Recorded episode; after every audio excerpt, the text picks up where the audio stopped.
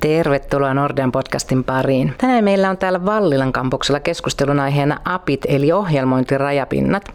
Mukana keskustelussa on Nordeasta Janne Ukkeldal ja Vesa Paukku sekä Tanskasta linjoja pitkin Matti Honkanen ja minä olen Kirsi Aro.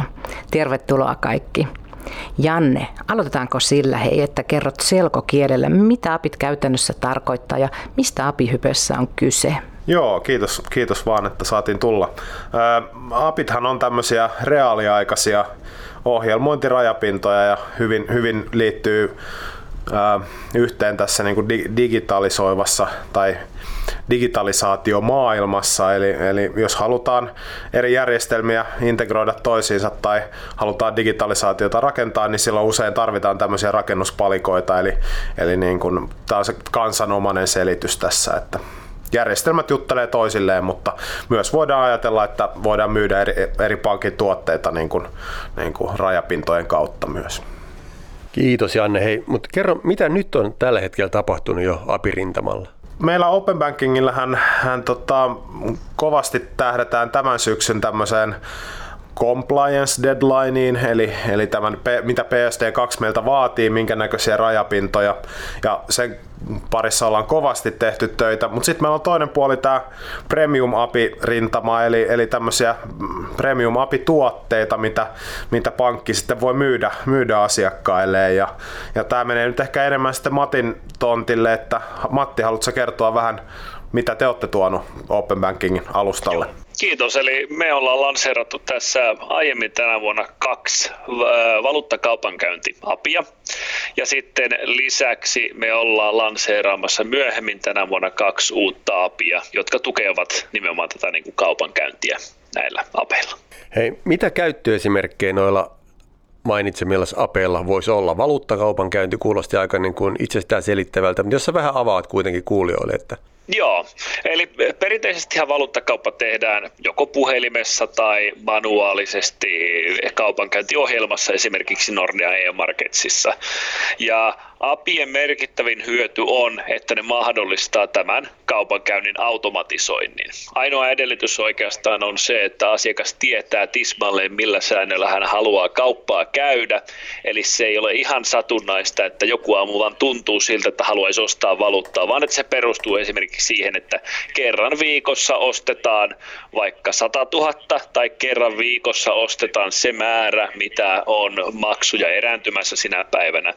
Eli asiakas voi itse luoda automatisoidun sovelluksen, joka tekee kauppaa säännöllä, jotka asiakas itse määrittelee. Niin ja sitten kun tähän lisätään vielä kommenttina, että lisätään ERP-järjestelmiä asiakkaan puolelta ja, ja kenties omia, omia taloudenhallintasovelluksia niin esimerkiksi yrityksille, niin kun näitä apeja vähän yhdistellään, niin siitähän saadaan sitten, sitten niin kuin se kerrannaisvaikutus on aika iso, kun voidaan automatisoida automatisoida näitä palveluita ja ketjuttaa. Eli esimerkiksi jonkunlainen autentikaatio varmasti tarvitaan ja sitten viikoittaiset, niin kuin Matti sanoi, viikoittaiset rajat noille, noille tota, valuuttamuunnoksille mit, mitä ikinä halutaankaan. Eli, eli ne on, niin kuin sanoin alussa, niin tämmöisiä rakennuspalikoita tavallaan asiakkaiden omien, omien sovellusten sitten tekemiseen. Miten te hei Matti ja Janne päädyitte siihen, että Nordeas ruvetaan tekemään tämmöisiä premium-apeja, ne pakolliset PSD2 säätelemät pissi ja aisiapi, niin miten näihin premiumiin sitten päädyttiin? No mä voin ehkä alustaa, niin Matti sä voit sitten jatkaa, mutta, mutta tota, meidän, me, me, huomattiin nopeasti, että se duuni, mitä me tehdään siellä compliance-puolella, eli, eli täällä niin kun, ä, ilmaispuolella, niin sitä voidaan uudelleen käyttää sit niin kun suuryritysten apien, apien kanssa. Eli me saadaan niin 80 prosenttia uudelleen käytettyä ja sitten tehdään vähän ekstra kehitystä, niin me saadaankin tämmöisiä apituotteita sitten, sitten niistä. Joo, ja meillä ehkä taustana voi sanoa, että meillä on iät ajat käytetty apeja, kun finanssiinstituutiot ovat keskenään tehneet kauppaa. Mutta se on nimenomaan aiemmin, ne on olleet sen verran sofistikoituneita, että se on vaatinut aika paljon asiakkaalta resursseja ja vihkiytymistä asiat on voinut, voinut niitä käyttää, jolloin nyt me päätettiin, että kun Open Bankingissa mennään eteenpäin, niin tuodaan nämä apit enemmän ikään kuin kaiken kansan käytettäväksi, eli pystyy sitten tavallisemmatkin yritykset käyttämään näitä. Hmm. Ja tuohon ehkä lisäksi vielä, niin apithan ei ole sinänsä mikään uusi juttu, mutta niitä on ajateltu pitkään semmoisena niin IT-porukan tavallaan integraatiojuttuina, eli point-to-point integraationa, mutta, mutta sitten taas nyt on vasta viime vuosina ruvettu miettimään, että entäs jos se meidän tuote, mitä me myydään, olisikin tämmöinen rajapinta. Että ajatellaan sitä niin kuin, ei IT-näkökulmasta, vaan nimenomaan liiketoimintalähtöisesti. Kyllä, ja tässä ehkä tätä, tätä trendiä tukee paljon se, että niin kuin sanoin, niin aikanaan puhelimessa on tehty valuuttakauppa. Sitten siirryttiin seuraavalle askelmalle, eli alettiin tekemään digitaalisesti sähköisillä platformeilla, ja nyt ollaan otettu ja ollaan ottamassa seuraavia askelmia siihen suuntaan, että asiakkaatkin haluaa automatisoida kaikkia tällaista manuaalista tekemistä. No nyt kun mä ymmärsin niin, että APIT on ollut ainakin sisäisesti käytössä jo aikaisemmin ja nyt sitä on avattu sitä rajapintaa myös niin kuin ulkopuolisille yrityksille, tähän niin kuin vähän kaupallistamistarkoituksessa, niin, niin Miten tämmöistä niin APIen verkostosta, mistä Janne vähän viittasi, kun niitä ketjutetaan niitä tapahtumia, niin onko olemassa jo tämmöistä hyvää API-ekosysteemiä?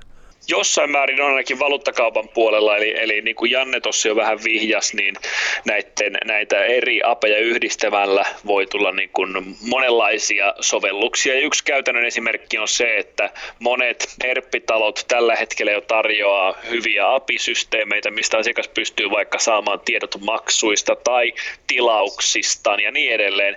Ja meidän tapauksessa esimerkiksi hyvä tyypillinen esimerkki voisi olla, että asiakas haluaa ostaa valuuttaa kuin tilisaldo laskee liian alas valuuttatilin saldo, tai sitten kun valuuttatilillä on ylimääräistä likviditeettiä, niin silloin aina tehdään valuuttakauppa. Kolmas esimerkki ehkä, että aina kun asiakkaan tilausjärjestelmään ilmestyy uusi valuuttamääräinen tilaus, niin sitten asiakas, asiakkaan tekemä ohjelma suoraan lähettää Nordeaan valuuttakauppapyynnön, että haluaisi tehdä termiinin tälle tilaukselle.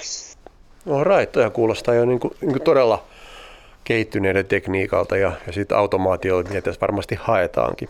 Hmm, ja ehkä tämmöinen, mulla tulee mieleen yksi, yksi ihan tämmöinen householdin esimerkki tai, tai tämmöinen, mitä yksityiskuluttajilla tulee olemaan syyskuun jälkeen, eli, eli tämmöisiä niin talouden hallinta appseja, mitä, mitä nyt on pilvin pimeän markkinoilla, mutta niissä on usein se ongelma, että sä oot tavallaan sen yhden pankin vankina siinä, että, että nyt, nyt se tulee tasottua se, se niin kuin markkina siinä, että voit valita parhaan appsin ja saat sinne kaikista pankeista niin kuin tilitiedot siihen samaan appsiin. Että, tai toinen, toinen esimerkki, mikä tulee, niin, niin tota, esimerkiksi tämmöiset ähm, jos sä haluat asuntolainatarjouksen, jos sä haluat kilpailuttaa sun asuntolainan, niin sä meet pankin sivuille, klikkaat sen, että annan, annan pääsyn tilitietoihin kolmen kuukauden ajalta, ok, ok, ja sitten se pullauttaa sulle tarjouksen ulos, sun ei tarvitse syöttää itse siihen mitään, mitään tietoja. Tähän tuo tämmöisen niin kuin automatisoidun tarjouksen laskennan ihan, ihan kotikäyttäjillekin kyllä.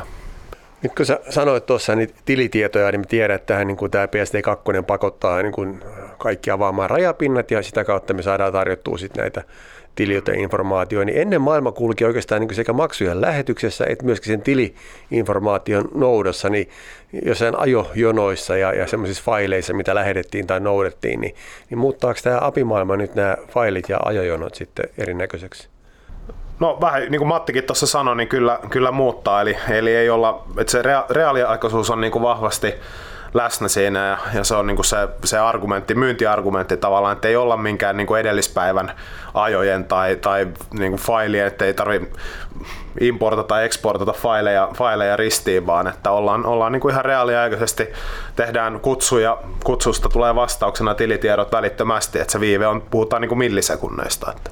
Okei, tässä mennään todellakin niin kuin, todella reaaliaikaiseen Joo. informaation välitykseen sitten.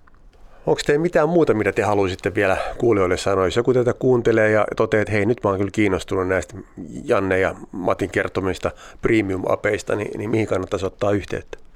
No esimerkiksi meidän toi kehittäjäportaali nordeopenbanking.com, sinne vaan rekisteröitymään kaikki ja, ja tota, sieltä löytyy Matti teidänkin, teidänkin apit Sandboxista, eikö niin?